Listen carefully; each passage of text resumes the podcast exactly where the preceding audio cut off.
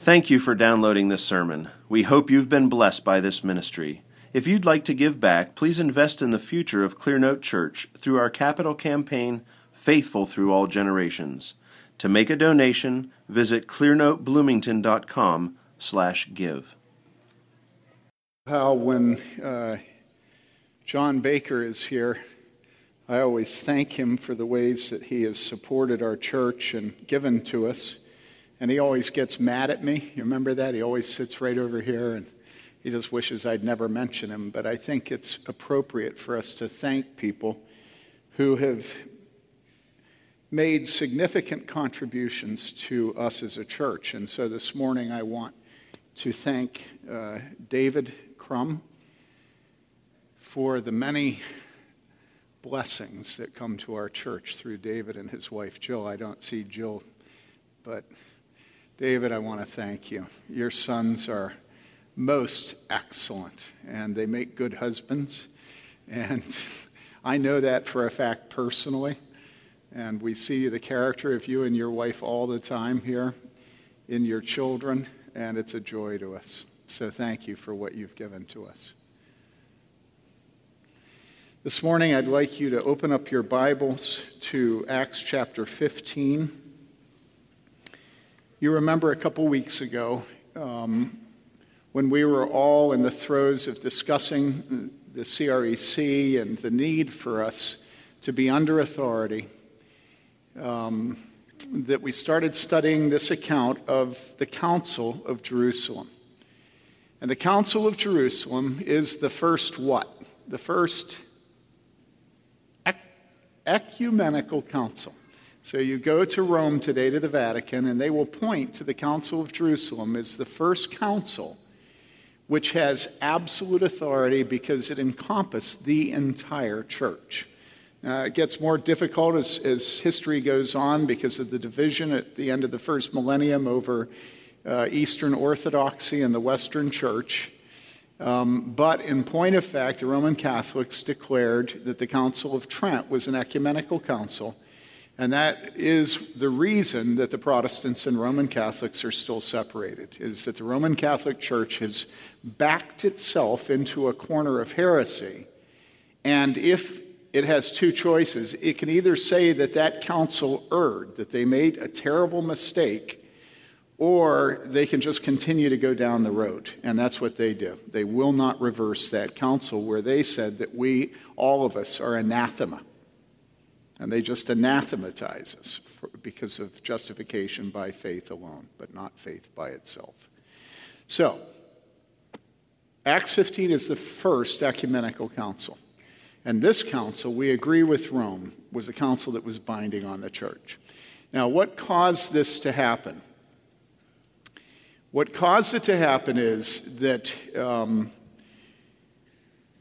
every group that you belong to has certain initiation rites, maybe uh, membership dues, uh, certain contractual obligations you have, things that can get you thrown out, right? And so if you think about a union, what you have to do is you have to go through an apprenticeship, right? And then you have to pay your dues. If you don't pay your dues, you can get thrown out. If you think about Boy Scouts, if you think about Girl Scouts, if you think about uh, every single association there is.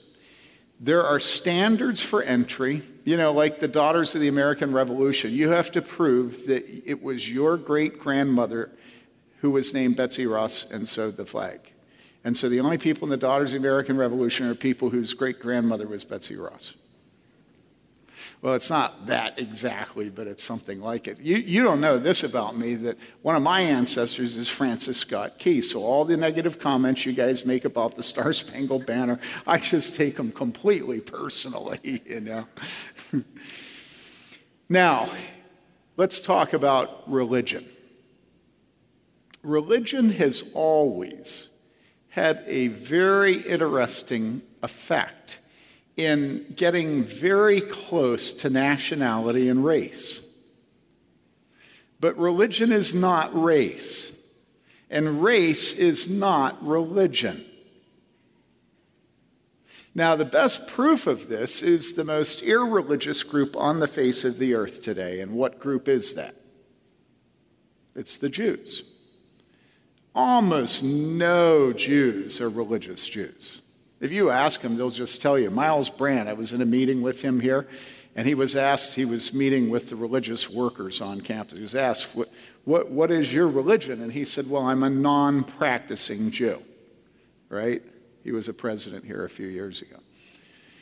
And so if you look at the Jews and you say, okay, so how can you call yourself a Jew if you're not practicing? That shows the difficulty of separating race, nationality, and religion. The Jews are so intense about their Jewishness that if you are a Christian Jew, you don't have the right of return. And so you have non religious Jews saying that if you're a Christian Jew, you may not claim your homeland to be Israel. But they're non religious. So what do they care if you believe that Jesus is the Messiah? Now, it's nice to talk about the Jews, but let's talk about America.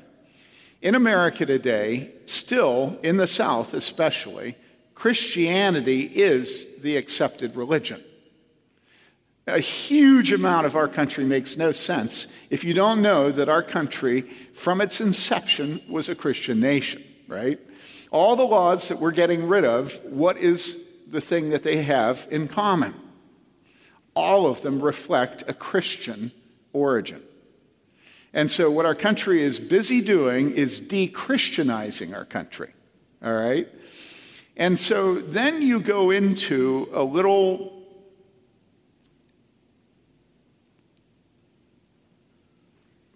Southern Baptist Church. I had to say Baptist, all right?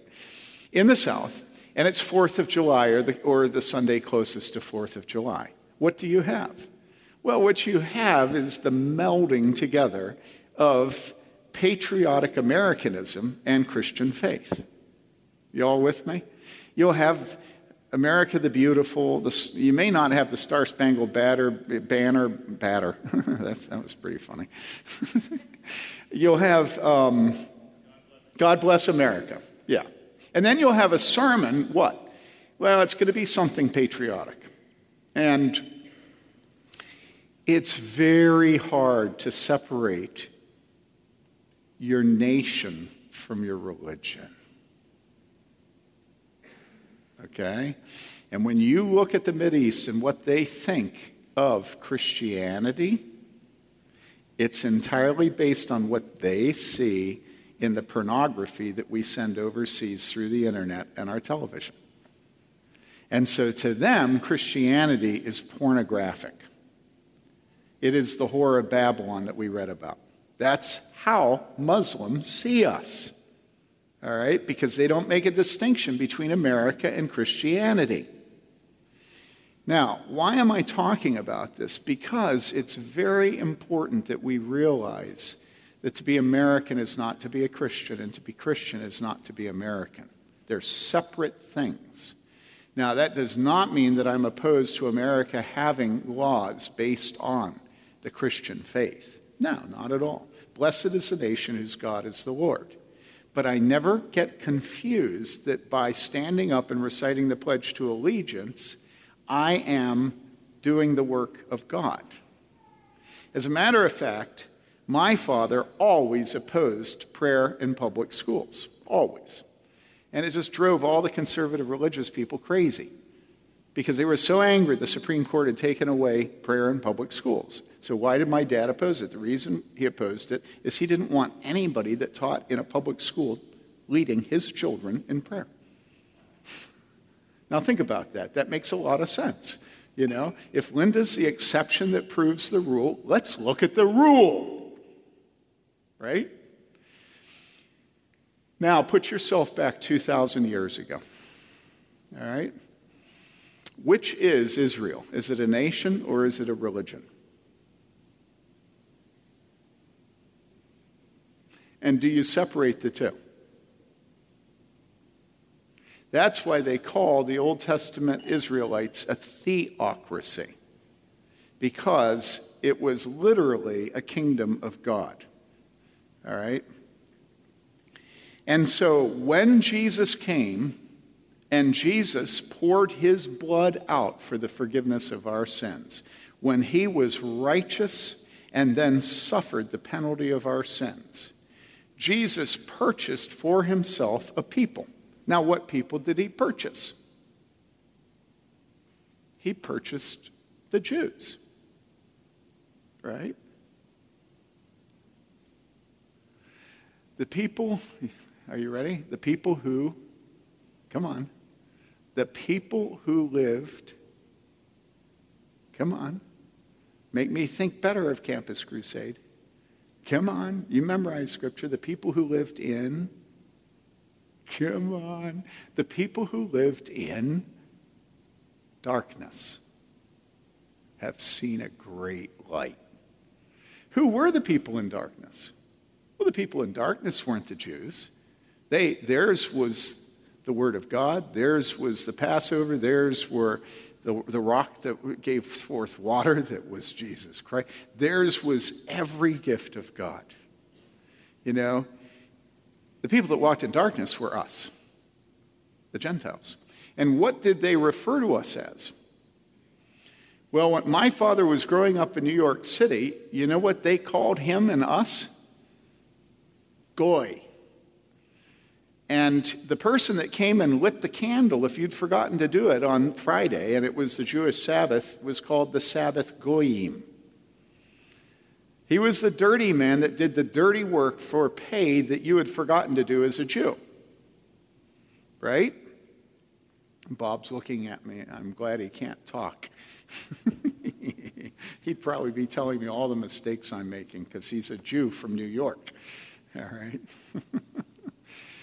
now, remember what I said it's impossible to separate race, nationality from religion. All that we want to do all the time is make them the same. It's also impossible to separate family from religion. We want to make them the same. We do not want God to trump any of our precious relationships. This makes sense to everybody. And so, motherhood is precious, fatherhood is precious, and that's why we are, are you ready for this? Pa- pa- patriotic. And the root is what? pater, Greek.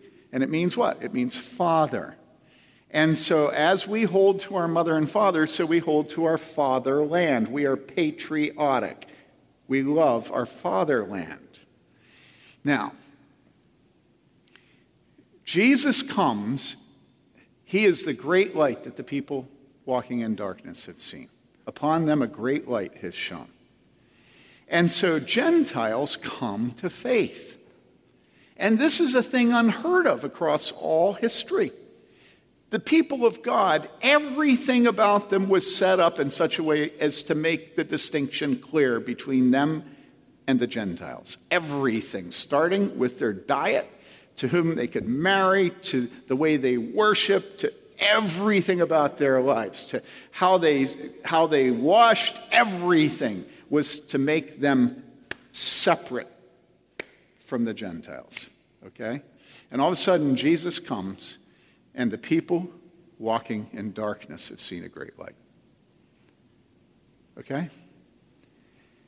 Now, how proud do you think Jews were at the time of Christ? They were about as proud as Americans are. If you're an American, you have an American passport, and you try to get from one African country to another African country, you're going to be harassed because you're an American. And every pride in you as an American is going to come out of you. How dare these? people? I'm an American, you know? If they want to do this to Ugandans or to Rwandans, that's fine, you know, but I'm an American, right? The Jews saw us one and raised us a thousand. The Jews were unbelievably proud because, to that point, their country and God had been the same. And all of a sudden, God pours out his spirit and pours out faith on the dirty. Okay? The dirty. Now, Jesus gave us a hint of it because remember how his whole life, what did he do? His whole life, he hung with the sinners, the dirty. So the people Jesus associated with were the dirty, and the people he constantly rebuked were the clean, namely the religious leaders. All right? So now, what happened with Jesus again and again with individuals, where Simon, Simon, I came in your house and you didn't wash my feet, you didn't do this and that. But this woman, since I came in, has not stopped washing my feet with her tears.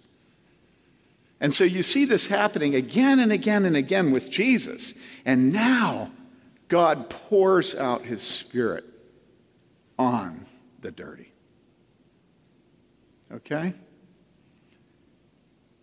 Okay? Can you imagine how disruptive this was to the Jews?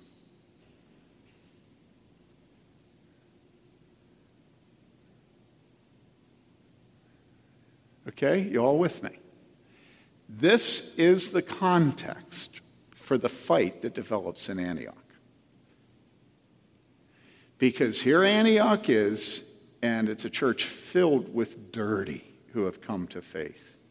And the clean do what? The clean don't say, Praise God. Look at the grace and mercy of God. It's far beyond anything. The people who walked in darkness have seen a great light. Now, what they do is they say, Yet one thing, and then you will be clean. You need to be, circ- well, actually, not just circumcised, you need to, to obey the Mosaic law. And what are they doing? What they're doing is they're clomping all of the Old Testament law on to the grace of Jesus Christ. That's what's at stake. And so they separate out the issue of circumcision because it's, shall we say, the most, shall we say, you know, it's the thing that most obviously you have skin in the game, right? I mean, it's, it's flesh. If there's one thing that's going to show that you now have become a Jew, it is what defined proselytes becoming converts in the Old Testament, which was when they were circumcised, then they became Jewish. All right? God's sacraments are always like that. They always have to do with skin, body, flesh. Okay? Now, let's read our text. And I'm going to read the whole chapter, even though we studied part of it, because I want to get the whole flow. Acts chapter 15. Some men came down from Judea and began teaching the brethren, unless you are circumcised according to the custom of Moses, you cannot be saved. And when Paul and Barnabas had great dissension and debate with them, the brethren determined that Paul and Barnabas and some others of them should go up to Jerusalem to the apostles and elders concerning this issue. Therefore, being sent away on their way, sent on their way by the church, they were passing through both Phoenicia and Samaria, describing in detail the conversion of whom? The Gentiles. And were bringing, and what should you think whenever you read the word Gentile in the New Testament? Yourself, that's right, and what else? You should think dirty.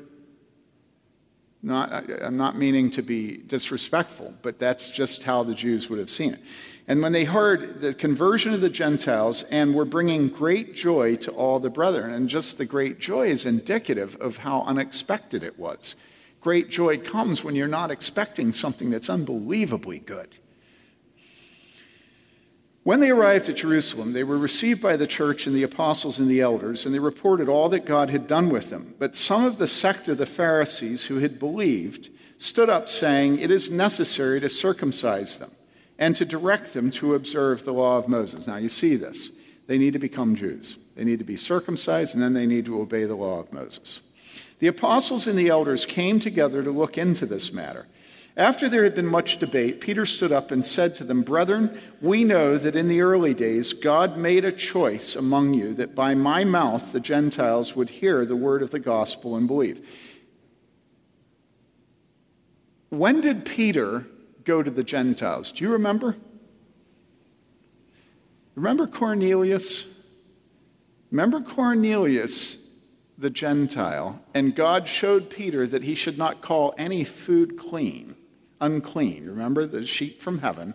And so God used Peter to open up faith and Christian faith to the Gentiles. So that's what he's talking about. Peter stood up and said to them, Brethren, you know that in the early days God made a choice among you that by my mouth the Gentiles would hear the word of the gospel and believe. And God, who knows the heart, testified to them, giving them the Holy Spirit, just as he also did to us. And he made no distinction between us and them, cleansing their hearts by faith. Now, therefore, why do you put God to the test by placing upon the neck of the disciples a yoke which neither our fathers nor we have been able to bear? But we believe that we are saved through the grace of the Lord Jesus in the same way as they also are. All the people kept silent and they were listening to Barnabas and Paul as they were relating what signs and wonders God had done through them among the Gentiles. So, guys, listen. You've got three people standing together here, and all the people are quiet. Who are the three people? They're Peter, they're Barnabas, and they're Paul. Barnabas is the son of encouragement, all right? Peter is the one that needed to be resisted to his face, and Paul's the one that did the resisting. You remember that. Why did Paul resist Peter to his face in front of all the people? Because Peter was eating with the Jews and turning away from the Gentiles. But here, what's Peter doing? Here, Peter is standing with the Gentiles. So, this means that you, dear brother and sister, are absolutely normal to be right one moment and horribly wrong the next. All right? So, don't feel like there's something wrong with you. There is, but it's normal. Look at Peter. He's like this way, and then he's this way. All right, just wanted to point that out. You don't have to pay me for that one. After they had stopped speaking, James answered, saying, Brethren, listen to me. Simeon has related how God first concerned himself about taking from among the Gentiles a people for his name. With this, the words of the prophets agree, just as it is written. Now, what is he quoting? It's simple the Old, the Old Testament. And so, in other words, they're now making the case that the Old Testament prophesied that the Gentiles would be brought in, right? After these things, I will return and I will rebuild the tabernacle of David, which has fallen, and I will rebuild its ruins and I will restore it so that the rest of mankind may seek the Lord. Isn't that beautiful? The rest of mankind. And all the Gentiles who are called by my name, says the Lord, who makes these things known from long ago. Therefore, it is my judgment that we do not trouble those who are turning to God from among the Gentiles, but that we write to them that they abstain from things contaminated by idols, and from fornication, and from what is strangled, and from blood. Now, what's missing from that list of four things? Circumcision. You don't catch on because you're busy looking at the four. But that means circumcision is not required, all right? They told him what's required, circumcision is not required, all right? For Moses from ancient generations has in every city those who preach him, since he is read in the synagogues every Sabbath. Then it seemed good to the apostles and the elders with the whole church to choose men from among them to send to Antioch with Paul and Barnabas, Judas called Barsabbas and Silas, leading men among the brethren, and they sent this letter by them. This is, this is wonderful. I wish we could change it. Don't you, doesn't it irritate you to sometimes have to turn over three pages to find who wrote you? You know? They had the habit of putting who wrote the letter at the very beginning. All right? The apostles and the brethren who are elders to the brethren in Antioch and Syria and Cilicia who are from the Gentiles, greetings. Since we have heard that some of our number, to whom we gave no instruction, have disturbed you with their words, unsettling your souls. Guys, that's pretty intense. That's not positive, right? That's kind of the whole, the whole nine yards right there, right? It seemed good to us having become of one mind, and what a sweet statement, having become of one mind. You know what marriage is? Marriage is having become of one mind. And if you stop fighting, there's a problem. Because having become of one mind happens in marriage the way it happened here. Did you notice the intense debates that were going on here? Don't think you're sick. Don't think you're going to be divorced like your parents if you have a fight in marriage. And if you want to say a discussion, that's fine. I say fight so that you have freedom to get angry. Okay? Having become of one mind. You know, the Lord didn't just zap them and all of a sudden the dissension went away. They had to fight about it. Did you see all the statements about great dissension and arguments and everything? It's hard work to be united.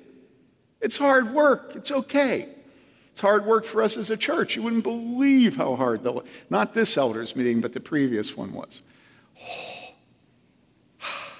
okay. And, and it's not wasn't hard work because anybody was punching anybody. You know, but it was hard work because everybody had an opinion, everybody felt strongly about it including last meeting two men who normally don't ever tra- take strong stands. And do you know who they were? And they were the last ones to speak Wayne Huck and Brian Bailey. and I was the moderator of the mess. All right. Now, where am I? It seemed good to us, having become of one mind, to select men to send you with our beloved Barnabas and Paul, men who have risked their lives for the name of our Lord Jesus Christ.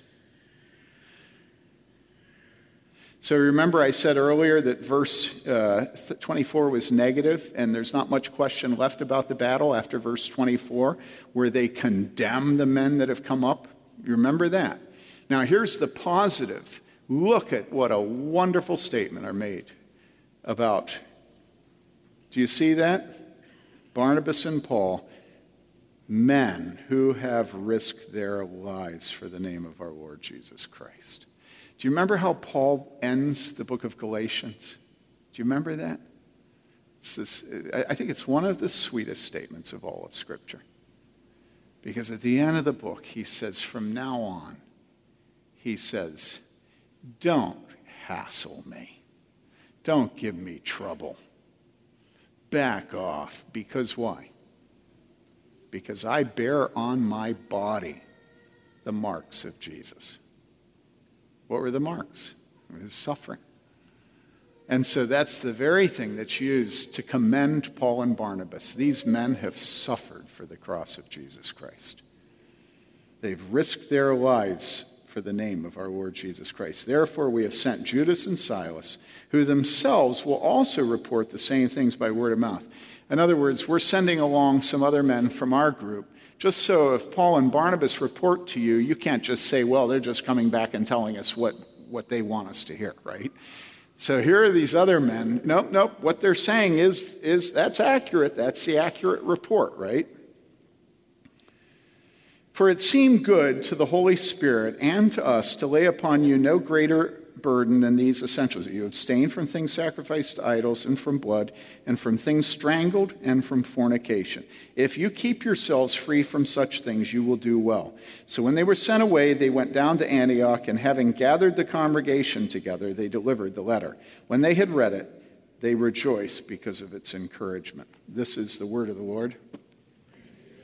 Okay, remember religion, ethnicity, race, and they're all bound together in us. All of us want to act as if to be born a Bailey is to be a Christian, right? And a lot of the battles over paedo communion and whether you baptize infants or don't are battles that need to be looked at in the context of how you keep it clear that to be a Bailey is not necessarily to be a Christian. In other words, what Spurgeon used to say is something about God doesn't have grandchildren. Well, that's a little deceptive because God does say he will be a God to us and to our offspring.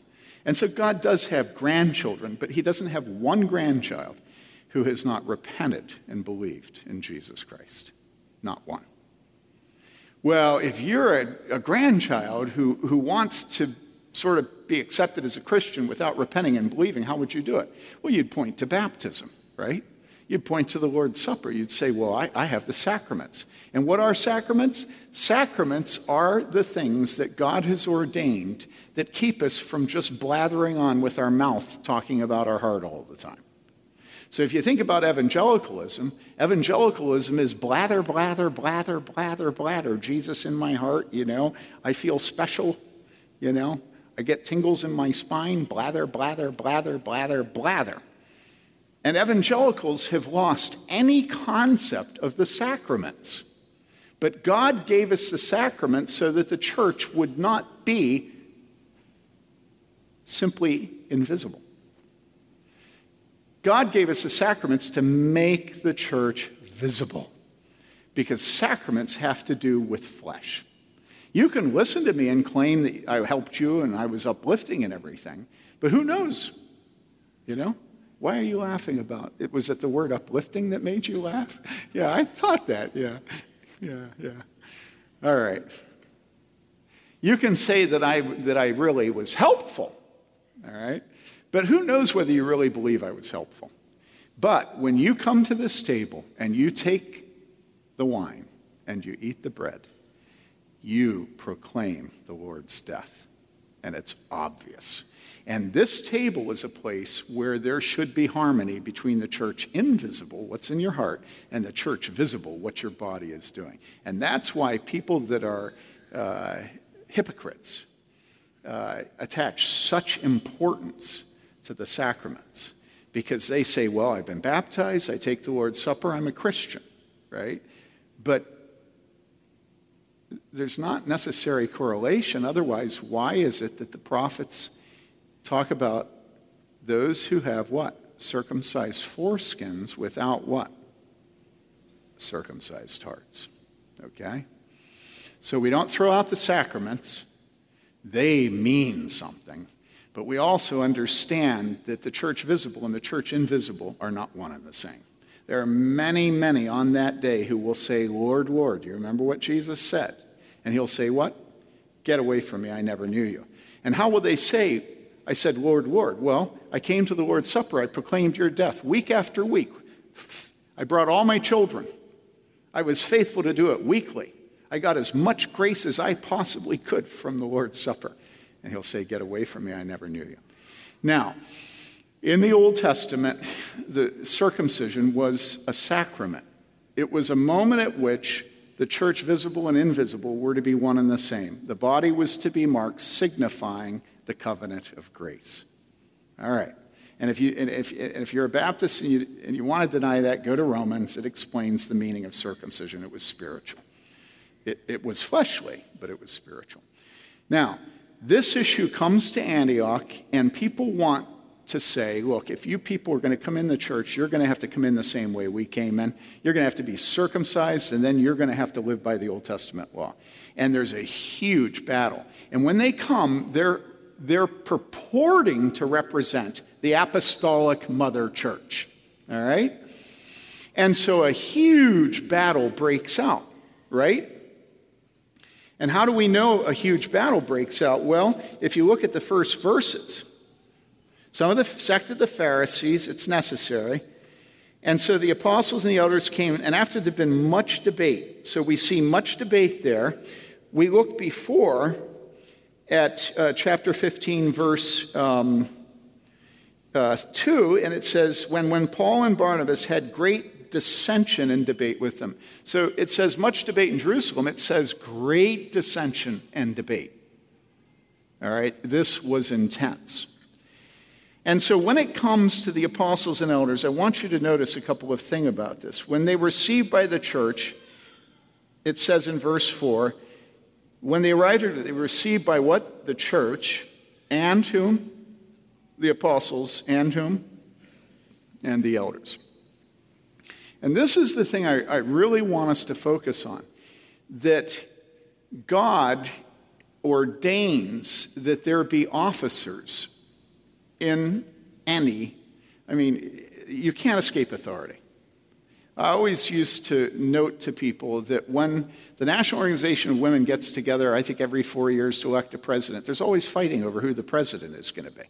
So if feminists really didn't believe in authority, why do they fight over who gets to be the top dog? And what about the issue of, of, um, of Ms. Magazine? Well, when Ms. Magazine publishes, every single time it has a masthead. And the masthead lists every single person, and it starts at the top and it moves to the bottom. It's not just all on the same level. All right? And the people that are most important at the top, the people that are least important are at the bottom. And every single relationship has a big dog. Every marriage, whether it's uh, over in, in the Far East or here, every single couple has someone who's the leader and someone who's the follower. You can't you get two people together, you have a leader and a follower. All right? It's just like true. And so in the church, there are officers, and the officers mentioned here are whom? They're the apostles and the elders. But it also mentions the church. And I want you to notice that the interplay between the church and the officers is how God makes things clear. I just want that nailed into our heads. If you're in a church, like one was described to me recently by a couple uh, brothers who are going to a church down in Louisville, and this is a church led by a man who's been accused of being a dictator and having absolute authority in his movement. And they described the church that he's planted recently to me as a church where they never know anything about the budget, they never vote on it, they never know anything about what the inner workings of the church are. And that's bad. You might get tired of us telling you the bad things with the good things, but the wonderful thing is you wouldn't believe how helpful you are afterwards when you send us emails and talk to us. Imagine why do so many elders boards of Presbyterian churches today have women in them? I mean, nobody thinks of this, but I know it because I've worked with women elders for the first eight and a half years of my ministry, or the first 10, 12 years. We had women elders. Why do you have women elders? You have women elders for two reasons because men get tired and don't want to do it. And the second reason is because men won't listen to their wives. And so every church that has women elders or women in the elders meeting, they're not elders, but they're there as consultants, you know one thing is true, and that's that the elders and pastors don't listen to their wives.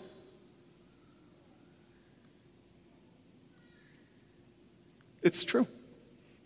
Because when women are listened to carefully, and then their opinions are given weight by those making the decision, you wouldn't believe how much more wisdom there is. And it's an idiotic man who denies it. Now, you're wondering why I yelled that, because my whole life I'm dealing with people that think that to be biblical means that women are stupid. You know, they don't believe in their women going to college, and they don't believe that the husband should talk to the wives about what's going on in the elders' meeting. And it's just so stupid. Do any of you know your mother? Come on. You know your mother? Should you listen to your mother? Most of us would say absolutely, right? And so when it says the congregation, do you think that because it calls them brothers, that that means that the women aren't listened to? Oh, oh, oh. You imagine Eric Rasmussen without Helen? I mean, that's a horrible thought. you know, right, guys? Come on, the kids can say yes. I'm right, aren't I? Yeah. I mean, think of how much humanity Helen brings into the home. now, I'm only picking on Eric and Helen because it's pretty safe, you know. And, and I could keep going. I mean, imagine Carol without David. What if Carol didn't listen to David? Now, I could keep going. What if Wayne Huck didn't listen to Joyce? I, I, was writing on the book this last week, which is what I do. I write on the book. I don't write a book. I write on the book. you know, I was writing on the book this last week and I wrote up this, this confrontation that Joyce Huck had with me. Okay? Where Joyce Huck rebuked me, and I wasn't even talking to her. You know, I was minding my own business. I was at the copier and she was next to me. And that woman said, I think Taylor needs more time with his daddy. I wasn't talking about Taylor. As a matter of fact, I was I barely exchanged pleasantries with Joyce. I had my face to the wall, she had her face to the wall. I don't know what she was doing talking to me. And I looked over to see if I'd heard what I thought I heard out of her. And Joyce looks over at me, and Joyce goes like this. You've all seen that look in Joyce, right? You know, not a word out of her mouth, just I done did what I needed to do, and now it's up to you, dude. now, why am I talking about this in Acts 15? The reason I'm talking about this is number one, fighting, we can't get away from it. We are fallen. And we are always trying to get a leg up on other people. We're trying to browbeat them. We're trying to mark them with our own nationality, our own thing, okay? And, and, and it takes hard work to have unity in a marriage and in a church. Okay? It takes hard work. Did you see the elders moving this morning? Did you hear them moving? Why did they move? The elders moved because they've argued, you've argued, you've argued with them, they've listened to you, we've argued, and now we're thinking, you know, let's go in a little bit of a different direction. This applies to parents and children. This applies to husbands and wives. This applies to boards of school. It applies to school teachers. It applies to the classroom. If you have a professor who is oppressing the students in that classroom, it is your obligation to rebuke him or her. Now, how you do it, there are certain ways in every one of these spheres where we need to stand up for God and His truth. In this case, Paul and Barnabas were not being sinners when they argued intensely. They were not sinners when they appealed to a higher court. All right? But I want you to just chill out about arguments. Every single person today is so intimidated by arguments that it just can't be right because it feels so wrong. And consequently, what happens is evil reigns because evil thrives when people are not willing to stand up for truth. Do you understand this? this last week I went crazy when I read the news item that our president said that Republicans should stop hating. Now, I know Republicans hate, Democrats hate, you know, we hate. There's a point. But when we're debating about the limits of constitutional authority of the White House, for heaven's sakes, grow up. Everything isn't personal. And that's what you need to do on Facebook. Stop talking about how you feel and how other people addressed you, whether they used the right doctor, whether, whether, they, whether they know you suffer, and all this petty crud that should not corrupt communication when principles are at stake. You understand that? They didn't go up to Jerusalem, and Jerusalem sent a message back like most fathers do. He's like, Would you kids stop fighting in there? What if they had sent that message back up to Antioch? Would you guys stop fighting? I have this church I go to when I'm up in Michigan and I'm writing on the book. All right. And, and every time I go, they have a sermon, and whoever is in the pulpit, it, it can be any one of the pastors, and they're always haranguing us as the congregation to stop fighting.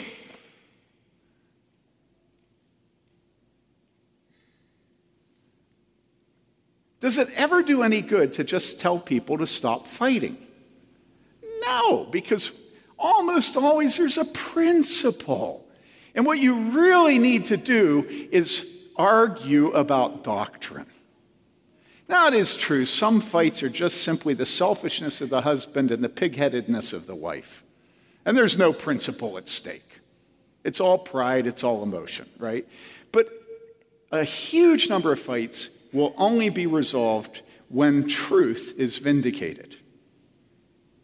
And you won't have any unity without truth. And that's what none of us want to admit. We all want to act as if everything's personal my feelings and your feelings. And you people just need to stop hating. And it's just pathetic. There are principles at stake with leading a country. There are principles at stake in the Constitution. There are principles at stake in the Supreme Court of the United States. There are principles at stake in the Senate, in the House of Representatives. There are principles at stake in your mother and father going into another room as they argue.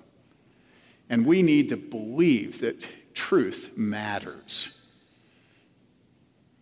One of the preliminary principles adopted in the 1700s by the Presbyterian Church in America was there is no doctrine more pernicious than that which holds that it is of no consequence what a man believes. Truth is an order to goodness. So be chilled out about arguments. Do them charitably. You know, don't raise your voice if you can help it. But if you raise your voice, it's not the end of the world. Just say, I'm sorry, I shouldn't have raised my voice. That's not difficult. Okay?